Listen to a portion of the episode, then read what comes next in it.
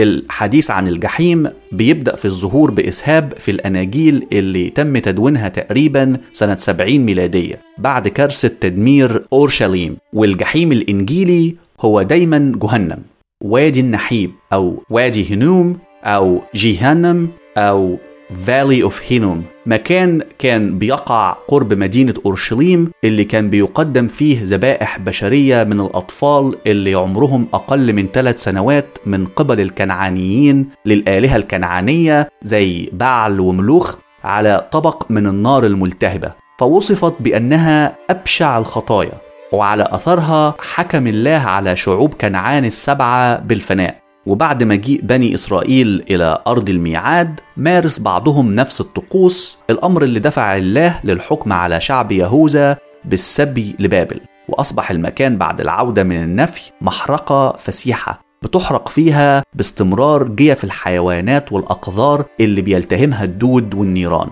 ومن هنا جيهنوم الكلمة العبرية اللي أشارت للوادي أو جهنم بالعربية أصبحت بتستخدم كاصطلاح لتقريب صورة عذاب الآخرة عند الشعوب الأولى اللي عصرت وجود الوادي.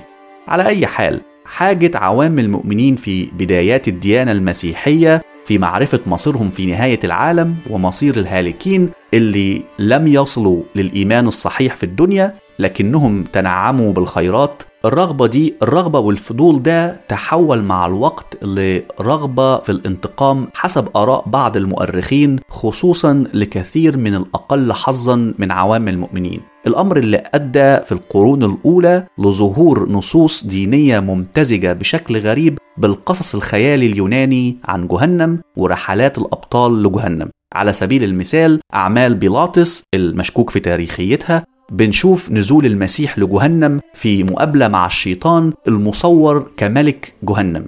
وكذلك في رؤيا بطرس اللي مختلف على تاريخيتها والأرجح إنها كتبت في الأسكندرية في المئة الثانية بيرصد تفاصيل عذابات جهنم بصورة شديدة القرب من عالم اليونان السفلي الوثني. وبتتطور الرؤية المسيحية الشعبية الأولى بسرعة ممتزجة بالميثولوجيا الشرق أوسطية. بتسد رغبة عوام المؤمنين في الانتقام من الفاسدين والطغاة. الأمر اللي دفع آباء الكنيسة الأوائل لتنظيم الكتابات في أمر جهنم ومحاولة عقلنتها في القرون التالية.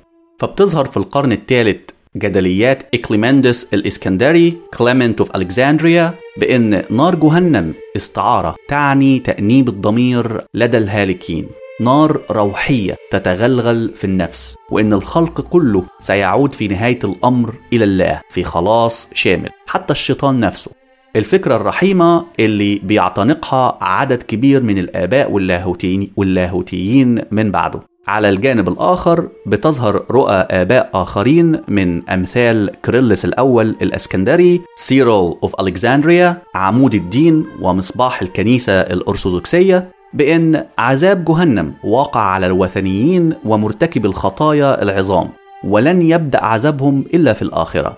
أما يوحنا فم الذهب جون كريسيستوم في القرن الرابع اقترح مفهوم أكثر تشدد في عظته الأولى. اعتقد فيه أن جهنم أبدية مادية وكل الوثنيين بلا استثناء خالدين فيها وكل ما فعلوه من الخير في الدنيا فذلك بنزعة الطبيعة ولن يؤجرون عليه.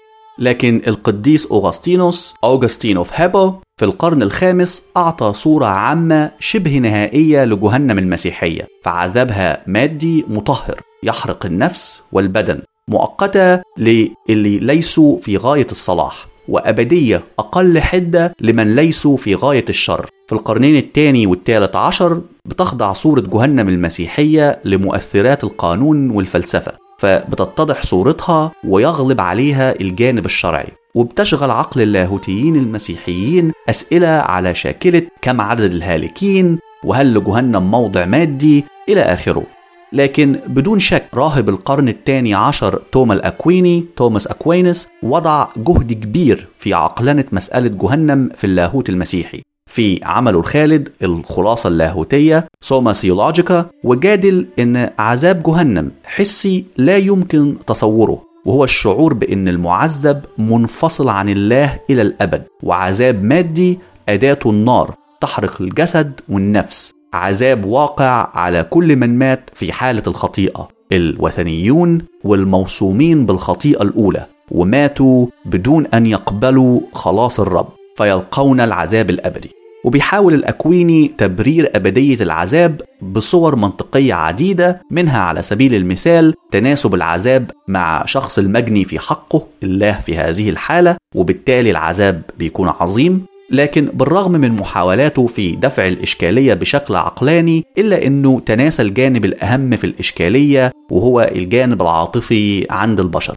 قبل ما تعلن الكنيسة الكاثوليكية في مجمع فلورنسا Council of Florence المجمع المسكوني السابع عشر سنة 1439 رسميا إن جهنم أبدية خالد فيها الوثنيون اليهود الملحدون وكل من انفصل عن الوحدة مع الله.